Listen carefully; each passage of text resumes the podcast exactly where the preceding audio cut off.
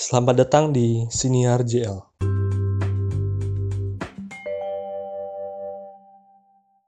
Assalamualaikum warahmatullahi wabarakatuh.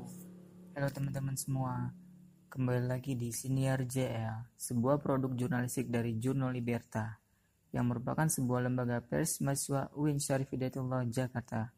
Oke, masih berada di suasana pandemi COVID-19 ini. Nah, di tengah pandemi ini hampir semua sektor industri terkena dampaknya, termasuk media massa dan jurnalis. Misalnya, jurnalis harus lebih dapat menjaga kebersihan, melakukan konferensi pers dengan tetap layar, mewawancari narasumber lewat panggilan telepon, hingga banyaknya kejadian pemutusan hubungan kerja di sejumlah media. Nah, pada episode kali ini, saya berkesempatan berbincang langsung dengan salah seorang jurnalis yang saat ini sedang bekerja untuk portal berita historia.id dan pengajar di Pana Institute. E, karena menyesuaikan dengan protokol kesehatan, saya kali ini akan bertanya-tanya dengan Mas Randi melalui telepon. Oke, langsung saja kita hubungi orangnya.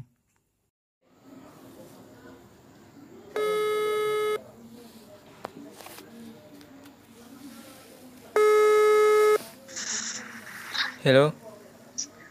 Halo. Ah. Ya, Assalamualaikum Mas Randi. Ah. Waalaikumsalam. Oke, langsung aja ya Mas ya. Iya. Yeah. Ini dari mana sih UIN ya? Iya, dari UIN Jakarta. Oh, oh iya. Uh, masih WFH Mas? Gua udah udah nggak WFH nih semenjak uh, Maret April. Maret April tuh WFH ya, Maret April Mei Nah Mei itu uh, gue tuh udah mulai masuk tuh karena uh, kantor gue kan udah tiap hari Selasa ada live streaming, jadi gue harus hmm. live streaming. Iya. Jadi yang benar-benar WFH tuh sebenarnya di Maret April sampai pertengahan Mei. Jadi sekarang gue udah di kantor sih, cuman kantor gue tuh harus setengahnya dari redaksi, jadi nggak bisa full. Gitu. Oh nggak bisa full, ganti-gantian dong ya? Bener ganti-gantian, jadi ya seminggu masuk seminggu enggak gitu kecuali urgent banget misalnya ada liputan ada syuting ya harus masuk kalau kayak gitu. hmm. gitu cuman ya enggak enggak apa enggak full satu redaksi sih paling 10 lah maksimal satu satu kantor oh oke okay, oke okay. nah kan Maret April itu kan Mas udah pengalaman nih WFH tuh selama dua bulan nah itu gimana tuh Mas e, kendala-kendalanya Mas sebenarnya sih kendalanya itu karena kita tuh awalnya nggak siap ya sama sama apa sama corona sama semuanya tuh sih menurut gua nggak siap gitu. Apalagi yeah. pekerjaan-pekerjaan yang menuntut kita berada di lapangan gitu. Maksudnya sebagai jurnalis bahkan lu kan harus uh, apa orang pertama gitu yang ada di lokasi dengan uh, yang relate sama satu peristiwa gitu kan. Iya yeah, betul. Nah Nah rata-rata kan dari foto jurnalis lah ya, gue ngomong foto jurnalis karena gue gue bekerja di situ gitu. Kita tuh nggak aware kan sama iya. yang namanya kebersihan, sama yang cuci tangan. Ya sekarang lu motret, motret, motret aja lah gitu. Kita kita nggak bahkan sama makan pun kita nggak nggak aware kan sebenarnya lu mau makan di warteg, lu mau makan di Indomie sehari tiga kali gitu. Iya. kita nggak gitu aware lah sama hmm. sama kesehatan, sama kebersihan kayak gitu. Jadi kendalanya itu justru ketika uh, lu uh, berada dengan pengawasan yang ketat gitu dengan protokol. Jadi serba kaget nih lu harus pakai hand sanitizer lu harus cuci tangan gitu kan lu harus pakai masker gitu. Nah kita tuh kita serba kaget gitu semuanya karena gila nggak ny nggak nyaman banget kan lu motret pakai jas yeah, hujan pakai APD gitu. Hmm. panas kan? Panas banget. Panas banget gitu. Ribet Jadi, ya sebenarnya kalau kalau kata gue yang pertama kendalanya lebih ke situ sih. Ada gimana kita eh, gimana kita yang ada di lapangan adaptasi sama situasional gitu. Minimal sering cuci tangan deh kita juga jarang kan cuci tangan karena emang nggak ada tempatnya juga gitu. Maksudnya uh, apa tempatnya tuh nggak kayak sekarang kan mulai banyak di tempat umum hmm. mulai parah gitu dibangun hmm. gitu seperti itu sih pertama. Terus yang kedua ya akhirnya lu harus menemukan cara-cara lain untuk menyampaikan suatu peristiwa gitu. Misalnya yang mulai marak virtual fotografi gitu hmm, gitu kan. iya betul. Di, apalagi di media gue yang sekarang historia memang menuntut eh, foto-foto yang feature gitu. Tempat-tempat sejarah tokoh sejarah dan itu gue ngakalinnya pakai Hmm.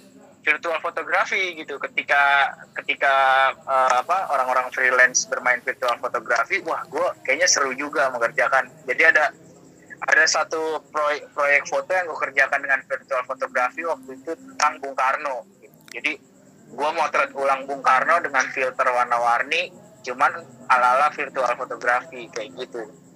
Eh, itu kan sebuah apa ya sebuah adaptasi ya ketika kebiasaan kita bertemu dengan orang dengan Hmm. peristiwa kita memotret langsung gitu nah ini sekarang orangnya nggak ada ada jarak gitu di di di antara kita tuh ada space gitu nah gimana sih lu mau berkomunikasi berkomunikasi lewat fotografi aja udah nggak gampang nah ini sekarang ada jaraknya nih kayak gitu iya. Eh, tadi eh, ngomong ngomong soal virtual fotografi itu prosesnya gimana, Mas? Eh, Gimana kerjanya gitu? Eh, jadi prosesnya tuh pertama gue tuh eh, riset ngelihat orang teman-teman gue lah ya yang yang kebanyakan fotografer freelance tuh wah sekarang lagi ngerjain ini nih dok. Lagi main virtual. Jadi se oh, modelnya di rumah kitanya di rumah gitu. Jadi lu pakai apa eh, pakai laptop bisa pakai eh, pakai smartphone lu dengan aplikasi-aplikasi yang mendukung untuk melakukan video call ya untuk melakukan video call. Oh, berarti jadi virtual fotografi itu nggak akan Hmm. terjadi kalau lu masih pakai handphone handphone kayak Nokia 3310 betul betul. Nokia handphone handphone yang non smartphone ya itu nggak Iya. mungkin terjadi itu lu melakukan virtual itu Nggak mendukung Itu ya. kayaknya nggak mendukung kayak gitu emang teknologi sih pada akhirnya yang yang apa yang berperan nah Iya. dari situ akhirnya gue mencari foto-foto Bung Karno karena waktu itu eh, perusahaan gue sedang sedang ada program namanya bulan Bung Karno di bulan Juni ya karena Iya. Bung Karno kan lahir bulan Juni gitu Hmm. kan nah gue meriset foto-foto Bung Karno yang menarik dan akhirnya gue save terus gue masukin apa di gue save di laptop gue Iya. review review dengan apa dengan full screen ya jadi laptop full screen nah dari situ gue foto jadi gue motret laptop foto di laptop gue foto Oh, laptopnya difoto pakai HP gitu?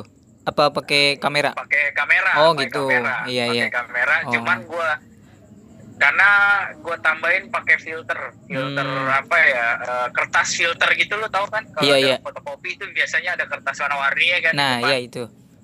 Nah, kayak gitu. Jadi gue pengen terkesan eh mer- jadi filternya tuh ada warna-warni. Gue cuma pengen ngegambarin kalau ya Karno kan sosok yang ini ya Hmm. eh, menghargai seni Iya. dan lain-lain gitu. Hmm. Jadi gue makainya konsepnya seperti itu.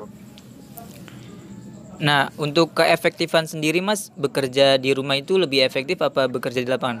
Yang mana yang lebih efektif tuh, Mas? Ini ini ya apa? eh, gua, Relatif ya? eh, apa eh, kalau masalah efektif sih gue cuman berbicara dari profesi gue ya Hmm. sebagai fotografer lah. Eh, Iya. Menurut gue sih namanya kita seorang orang fotografer gitu kan kita terbiasa berkomunikasi sama orang gitu. Jadi fotografi itu kan alat komunikasi kan ke, ke orang kan. Iya. nah jadi ketika lu tidak bertemu orangnya sih menurut gua awalnya itu adalah lu harus memeras otak lu dua kali sebenarnya. Jadi gimana mungkin lu ingin menyampaikan sesuatu tapi lu nggak nggak bertemu gitu ini karena gua ngomong sebagai Iya. fotografer bukan Hmm. sebagai PNS ya kan Iya. bukan sebagai direktur gitu Hmm. yang memang ya udah gua Google Meet aja Kayak gitu. Jadi menurut gue sih kalau orang-orang lapangan seperti fotografer, eh, Videografer. apa, reporter, Iya. menurut gue sih nggak efektif sih bekerja dari rumah ya, Iya, betul. karena karena lu memang bener-bener apa ya eh, tertahan gitu, tertahan kan lu mau bikin apa, lu mau bikin apa toh sem- eh, semua web webinar gitu kan, Iya. gue juga memo- memoder- memoderatorin berbagai webinar gitu di Perwarta Foto Indonesia Jakarta gitu. Terus se ada topik kreatif di masa pandemi. Nah, sekreatif kreatifnya di masa pandemi, toh Hmm. itu juga membuat karyanya dengan keluar rumah. Iya, betul. Ya kan jadi emang gimana ya? Jadi ada waktu itu narsumnya ada dua, ada Hmm. Mas Bulat, Bulat dia di Image, dia bikin karya tentang kreatif di saat pandemi ya tetap memotret Jogja yang di pandemi gitu tetap aja keluar gitu. Tetap keluar ya. Sa- uh, uh, satu lagi ada Iren dia memotret lingkungannya di apartemen. Cuman kan tetap keluar juga walaupun di lingkungan nggak iya. Nggak yang gimana gimana gitu. Memang ada sih beberapa yang memotret di rumah misalnya memotret makanan dan dan lain-lain. Cuman kan tetap aja menurut gue sih kalau untuk pekerja lapangan sebagai fotojurnal fotojurnalistik kayak gitu ya menurut gue nggak efektif kita ada di rumah. Karena memang kita nggak nggak biasa ada di rumah gitu bekerja dan pekerjaan kita nggak bisa dikerjain di rumah gitu. Iya. Ya kan? Hmm. ya ya. Seperti Eh. itu ya Mis- ya misalnya kayak hari ini dia ada ada apa ada ada ledakan di Beirut iya. Toh fotografernya harus ke Beirut kan iya betul. Harus langsung terjun ke Menurut lapangan. sih, ah, menurut gue sih gitu. Cuman ada untungnya juga sebenarnya ada untungnya juga. Jadi jadi lebih kreatif lah. Akhirnya orang kan kalau kalau di saat semua terdesak kan jadi kreatif kan bener gak iya ya? betul. Lo, menyesuaikan lo Johan kan? Lo Iya, iya. Ya? nah sekarang lo Jo gue tanya lo mahasiswa kan? Iya Ya, ketika lu semakin terjepit dengan lu harus lulus, lu makin kreatif nggak untuk lulus menurut gue? iya harus bang makin kreatif Iya iya, harus kan. Nah, Iya. makanya jadi ketika orang semakin tersudut gitu, foto Hmm. semakin ini, eh, untungnya tuh ada eh, ada juga hikmahnya gitu. Lu makin apa? Makin kreatif, iya kayak gitu. Oh oke oke. Eh, nah ini kan ada apa ya yang viral itu baru-baru ini tuh terkait fotonya Joshua Irwandi itu mas. Nah Ah, Jos. ya Joshua Irwandi itu yang dia mendapat kesempatan foto di rumah sakit tuh mas. Nah untuk Ah. perizinan sendiri itu di dalam kerja foto jurnalistik itu sesulit apa sih mas? Si si siapa? Eh Halo? ya halo. Si Jos Ir Jos Irwandinya ya? Iya. Oh enggak, kalau itu sih gua malah pengen ngo- ngomentarin anjinya sih. Nggak apa-apa, rekam aja. Ini kan kaitannya sama Anji kan. Iya. Nah, menurut gue sih apa ya? Kalau menurut gue ketika eh, foto jurnalistik itu menjadi sebuah foto yang buat eh, alat komunikasi gitu kan. Mhm. Menurut gue sih foto Joshua Jos Ir- apa Joshua Irwandi itu sebuah foto yang kuat banget sih pesannya gitu. Sebuah apa? Lo berada di ruangan gitu kan.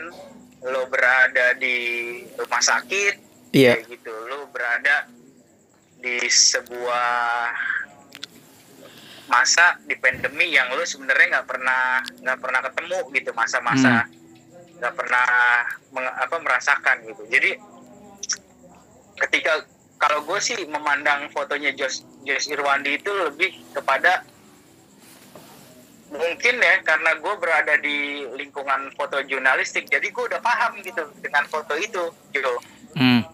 jadi ketika lu berada di rumah sakit lu mendapatkan sebuah foto eksklusif begitu gitu apalagi dia udah dia juga udah jelasin kalau dia beker, apa dapat assignment dari media sekelas National Geographic kan Iya. Nat Geo gitu yang yang kita tahu lah kredibilitasnya gitu seorang apa media National Ge- Geographic jadi gue memandangnya foto itu fotonya Jos Irwandi adalah foto yang sangat powerful sih buat mengingatkan kita Sangat kuat ya.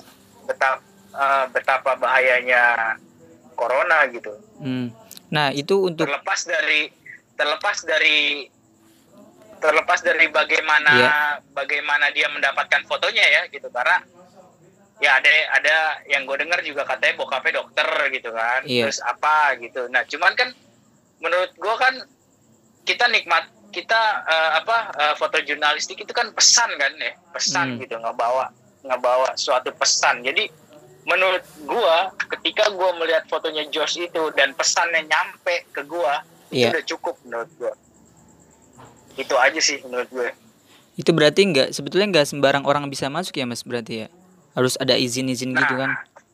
Nah itu dia. Makanya ketika ketika lu bekerja sebagai foto jurnalistik lu pasti tahu gitu potret se se eksklusif itu se momennya kan rapi banget ya kalau lu lihat ya. Iya. TV tempat tidur Jendela. bener-bener kayak kalau di satu sisi kan lu pasti ngeliat wah ini kayak bisa apa nyeting apa enggak apa gimana? gitu. Pasti ada Iya. dong dalam dalam hati kita semua gitu. Hmm. Sera- rapi banget ya ini ya gitu. Maksudnya secara komposisi dan lain-lain. Cuman balik lagi gue tahu backgroundnya gitu. Gue tahu background kerja seorang fotojurnalis gitu. Gue tahu medianya gue tahu assignment dari Nat Geo gitu. Gue tahu lah Hmm. si George ini dapat sebuah apa grant gitu dari Nat Geo dan grant ini kalau nggak salah lu harus ap- harus eh, ngeplay pakai karya dan lain-lain ya Iya.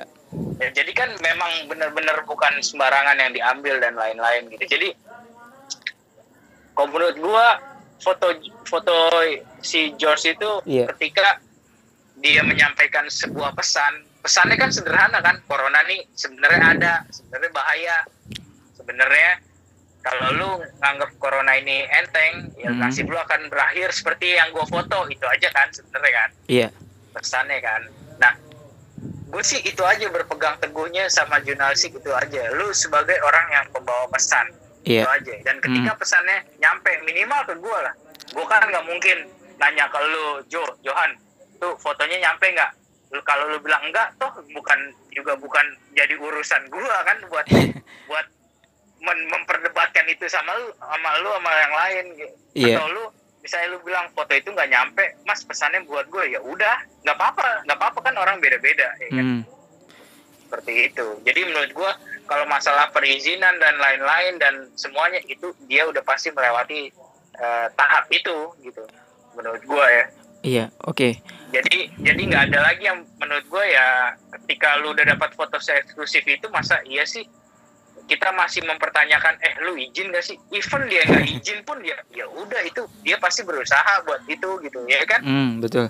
Dia dia kan dia memperta dia mempertaruhkan nyawanya sendiri juga sebenarnya kan? Iya. Maksudnya even dia udah pakai APD ya siapa yang tahu gitu kalau dia emang gimana gimana gitu. Bahkan misalnya pun dia ngumpet-ngumpet gitu, pasti dia bakal di apa ditandain sama rumah sakitnya dan lain-lain itu nah, maksud gua ada usaha-usaha di balik seseorang mendapatkan sebuah foto itu di, dia mempertaruhkan terkadang mempertaruhkan dirinya sendiri sih itu Eh, nyawa ya Mas ya. benar nyawa Nah, eh, terkait itu kan banyak nih masyarakat yang skeptis terhadap pemberitaan media terkait COVID-19 nih. Eh, banyak yang menganggap bahwa media lebih banyak memberitakan hal yang negatifnya aja tuh Mas. Eh, gimana tuh Mas eh, transparansi media Pandangan. terhadap itu?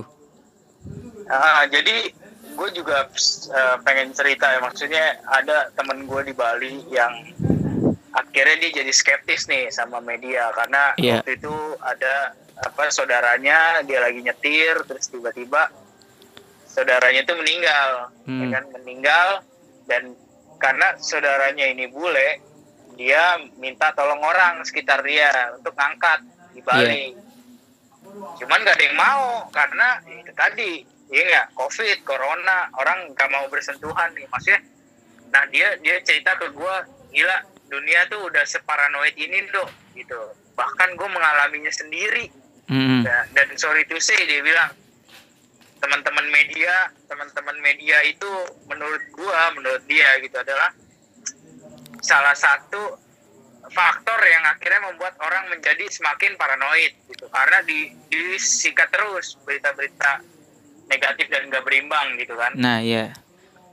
Hmm, Nah, menurut gue sih di satu sisi media-media yang memberitakan COVID kayak gini apa eh, serem dan apa dan lain-lain itu memang karena industri media kita tuh memang belum belum apa belum ada di ta, di eh, tahap media-media yang beritanya memang sangat berimbang gitu. Sorry to say ya, Mm-mm. yang punya media-media sekarang juga kita tahu lah yang punya media itu siapa gitu Iya, betul.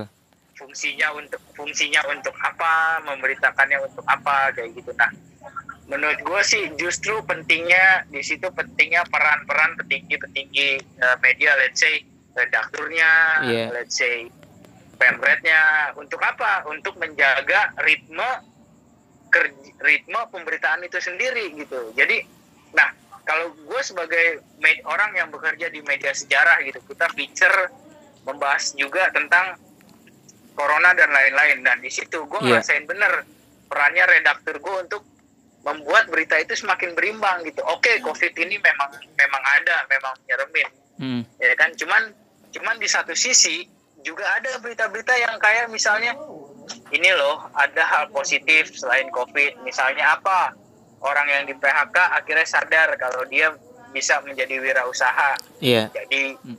nah tukang apa misalnya eh, musisi mereka sadar kalau gue nih selain musisi gue bisa bikin konser vir- virtual, Virtual. kayak gitu nah terus misalnya jadi menurut gue itu justru terletak pada kepentingan priba apa eh, pri- pribadi masing-masing war- wartawan dan medianya menurut gue jadi ketika media gue contohnya deh bener-bener berimbang gitu. Jadi Iya. di balik suatu musibah itu harus ada apa me- dan memang ada berita-berita yang kalau musibah itu nggak selalu sendu kok nggak selalu ini. Nah itu mungkin mungkin yang nggak disadari media-media kita. Karena apa?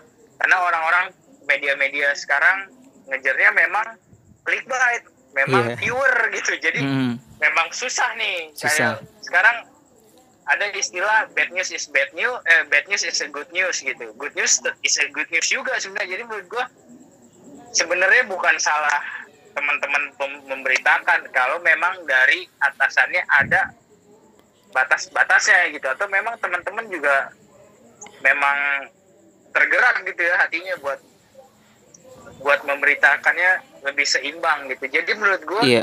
kalau mis- misalnya corona ini memang di apa di eh, digasak terus sama media dan lain-lain sebenarnya sih nggak nggak sepenuhnya salah media juga ya maksudnya Hmm. mungkin publiknya juga kitanya nih mungkin udah udah sekarang sekarang gini sih harus lebih pinter mengkonsumsi berita gitu ya nggak sih? Iya, betul banget Jadi Bang. kalau gue udah di saat kayak gini, kalau gue sih jujur aja gue gue udah udah nggak baca beberapa beberapa portal berita gitu karena Hmm. menurut gue misalnya beritanya udah nggak udah nggak bisa difilter, berarti kitanya yang harus difilter ya kan? Jadi Iya. jadi kayak gitu. Jadi misalnya lu ada 10 berita eh, misalnya ada, ada 10 berita yang tuh yang 8 tuh berita jelek semua Hmm. nggak bisa difilter. Nah yang yang filter berarti siapa? Diri kita Diri sendiri kita dong. sendiri, Oh, ya. Gue cuman gue cuman mau baca dua dua aja. Iya. Yang lainnya nggak usah dibaca kayak gitu. Jadi sekarang sih menurut gue saatnya masyarakat melek sama media ya. Hmm. Media yang media yang satu kredibel, media yang beritanya seimbang Sim. dan dan nggak lagi lah kita baca eh, media-media yang menurut misalnya menurut tuh nih beritanya serem mulu nih. Berarti kan lo ada kesempatan untuk gue ganti baca berita ah, gitu. Misalnya berita sejarah berita feature Hmm. berita olahraga. Even olahraganya juga dicekokin sama covid ya maksudnya. Tiga aja berhenti dan lain-lain Iya, gitu. betul. jadi menurut gua sat- sal- eh, salah satu caranya cuman cuman satu Iya. lo memfilter diri lo sendiri untuk baca media udah gitu aja karena kalau lo berharap media memfilter lo itu nggak akan bisa karena industri kita belum begitu gitu. Belum belum nyampe ke situ ya, Mas ya. belum nyampe ke situ industri kita tuh masih masih clickbait kayak gitu Eh, Oke Mas, Eh, tadi kan sempat disinggung mengenai banyak eh, pemecatan ya. Itu di media sendiri kan pasti banyak juga ya terjadi hal itu kan. Eh, oh iya banyak tuh PHK ya eh, itu gimana Mas menurut Mas tuh? Iya, jadi eh, dalam konteks sebenarnya memang media kita tuh arah bisnisnya lagi lagi diuji banget sih kalau menurut Iya. gue. Gue sendiri secara pribadi udah mengalami PHK ya ketika kita pelit bola 2018 akhirnya koran gua tutup gitu Iya. kan. Dan dari situ gua sebenarnya sih eh, kita udah eh, di tabloid bola tuh kita sebenarnya udah tahu gitu kalau ya udahlah eh, masa depan majalah apa eh, Tablet bola. media cetak tuh lagi udah nggak akan nggak ada mungkin nggak ada masanya lagi gitu. Udah lewat masanya gitu. Nah sekarang kan yang yang akhirnya menjadi kekhawatiran kita loh yang di PHK nih malah yang online online sekarang gitu. Malah yang kita bilang katanya uh, media dar apa digital portal digital tuh masa depan ya kan iya betul lah sekarang PHK-nya banyak ya ke media media online juga gitu. Jadi Padahal dia sih, bisa bekerja di daring ya mas ya. Apa? Gimana? Uh, padahal uh, yang bekerja di media sosial eh di portal media itu kan bisa melalui dalam jaringan gitu ya mas? Iya, jadi sebenarnya tuh kita tuh lagi diuji ya media-media ini untuk gimana? Untuk bikin konten yang jauh lebih menarik daripada hmm. youtuber, daripada selebgram daripada semuanya gitu sekarang gini deh dulu let's say ya dulu TV itu uh, dulu seorang artis mau masuk TV dibayar berapapun dia mau bener gak? Iya. Lu masuk TV ya bayaran lu segini ya udah yang penting gue jadi artis bener gak? Mm. Nah sekarang TV itu malah beli program dari artisnya via YouTube. Oh iya iya. Iya kan? Nah iya. dari situ aja bisnisnya itu udah kelihatan gitu jadi semua orang sekarang adalah konten kreator semua orang punya media lu nggak perlu masuk yang membedakan hmm. cuma kartu pes kan iya betul iya sekarang lu bisa dengan saya dengan gampang upload di YouTube lu hmm. bisa dengan gampang bikin WordPress lu bisa dengan gampang jadi wartawan entah kredibel entah enggak kayak gitu jadi yeah. menurut gua justru sekarang ini adalah saatnya media kembali menemukan cara formula baru buat menarik hat, eh, menarik minat masyarakat. Misal kita lu kita udah udah capek baca artikel dengan artikel dengan foto kita udah capek gitu ya kan? Iya. Iya enggak? Hmm. Sekarang apa sih yang lagi lagi ini? Lagi apa yang lagi orang lebih mudah gampang apa? Infografis iya ya betul. Infografis lo tau kan? Infografis. Iya lebih gampang uh, simple ya. dicerna dicerna hmm. datanya. Karena karena itu visual ya kan? Iya.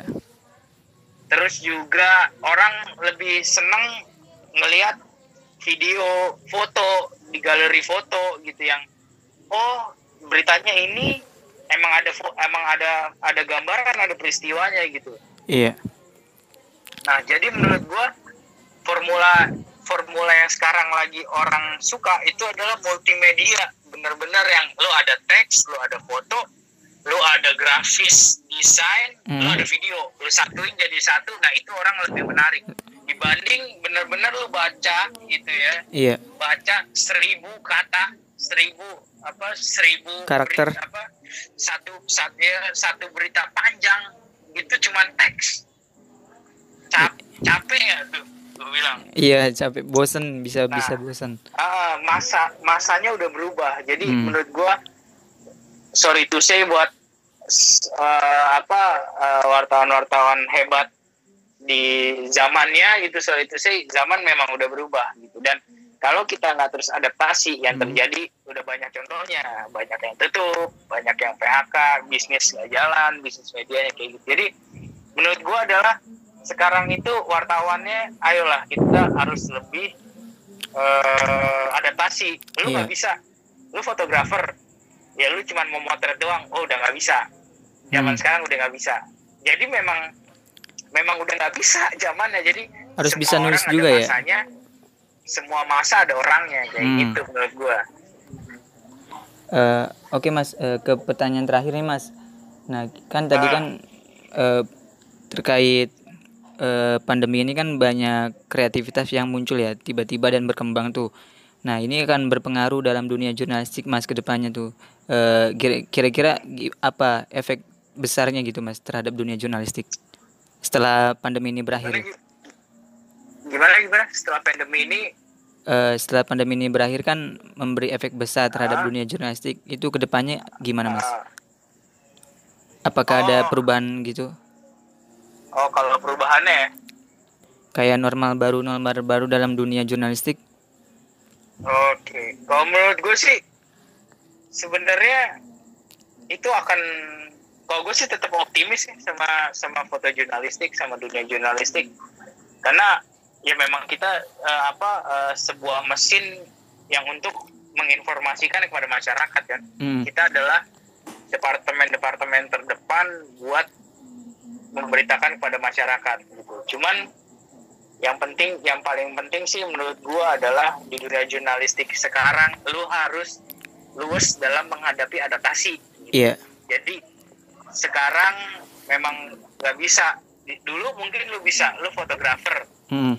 Tapi ya udah lu disuruh bikin video lu nggak mau. Memang bisa di zaman dulu bisa. Uh, nah di zaman sekarang udah nggak bisa. Pilihannya tinggal tinggal dua. Eh tinggal pilihannya tinggal itu kan. Iya. lu mau mengikuti perubahan jurnalistik di masa sekarang atau lu menutup karir lu di, di dunia jurnalistik. Udah itu aja pilihannya. Ya nggak sih? Hmm. jadi menurut kalau gue di, ditanya bagaimana pandangan gue, gue tetap optimis kok sama dunia jurnalistik. Karena banyak teman-teman gue yang reporter sekarang udah udah nggak cuma nulis doang, udah wawancara narsum pakai video, Hmm. even itu cuma pakai handphone ya, Iya. toh ada videonya. Banyak teman-teman gue yang fotografer udah mulai jago bikin video, Video. jurnalistik. Dan perubahan-perubahan itu bukan gak ada untungnya buat mereka, ada untungnya. Jadi ya minimal ketika lo ada ada apa ada sejopan atau apa gitu kan Hmm. bisa foto video kayak gitu. Minimal lo meng- mengupgrade diri lu, diri lu sendiri sih sebagai sebagai jurnalis gitu. Karena memang masanya sudah berubah kayak gitu. Jadi Iya. kalau gue ditanya, gue tetap yakin kok sama masa depan sama masa depan jurnalistik karena yang gue saksiin di depan mata gue foto jurnalis teman-teman gue mereka mau kok ngikutin perubahan maksudnya mereka mulai sadar kok ya walaupun harus dikencengin dulu ya maksudnya Iya. dikencengin tuh kayak gini harus ada contoh oh iya teman gue di PHK oh iya media teman gue tutup oh iya Hmm. kalau misalnya gua nggak gua nggak gua nggak kerja lagi keluarga gua gimana kayak gitu nah itu yang gue lihat dari teman-teman gua termasuk gua pun sekarang akhirnya ya udah melepaskan denial gua aja sebagai fotografer memang masanya sudah seperti itu kayak gitu sekarang kan kayak dinosaurus aja lah iya nggak Yu? Iya betul. kalau nggak beradaptasi kan sekarang tinggal tinggal cerita yang ada di Ceritanya doang. cerita kan nah lu nah terserah lu maunya gimana gitu Hmm. kayak gitu kalau gue tetap yakin sama masa depan foto sama jurnalistik gitu karena menurut gue eh, jurnalis itu adalah orang yang tidak sama ska- eh, sama sekali Hmm. tidak anti sama yang namanya perubahan Hmm. kalau kalau misalnya kita bisa kreatif di saat liputan misalnya ada narasumber nggak bisa atau beritanya nggak jadi Iya. kita aja bisa kreatif kok bisa Hmm. bikin berita bisa bikin dengan deadline sejauh itu masa cuman beradaptasi sama zaman zaman sekarang aja kita nggak mampu pasti mampu gue yakin tuh Eh, yang penting eh, jurnalis itu mampu beradaptasi ya mas ya. benar dan mau belajar hal-hal baru Hmm. gitu. jadi ya udah kita tuh sekarang tuh eh, sudah memang nggak bisa lagi bekerja dengan satu kemampuan kita harus dengan lebih dari satu kemampuan karena ya udah globalisasi juga ya kan jadi Iya. memang memang apa eh, memang di era sekarang menuntut kita seperti itu Hmm. kayak gitu Eh, Oke mas, tadi eh, merupakan pertanyaan terakhir mas dari saya. Nah, jadi terima kasih nih mas ya, maaf ganggu waktunya.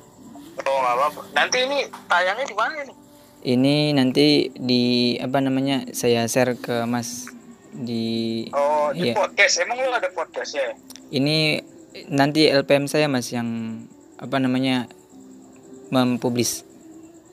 Ada ada Oke, di mana? Di jurnal Liber apa tadi yang lu bilang itu? Jurnal Liberta. Oh iya, oke. Ini berbentuk podcast atau berbentuk tulisan? berbentuk podcast. Oh, oke, oke. Iya. Oke, oke. Oke mas, makasih ya mas ya. Sip. Oke. Iya, sama-sama Johan. Salam buat teman-teman di UIN ya. Oke mas, assalamualaikum. Yo. Waalaikumsalam.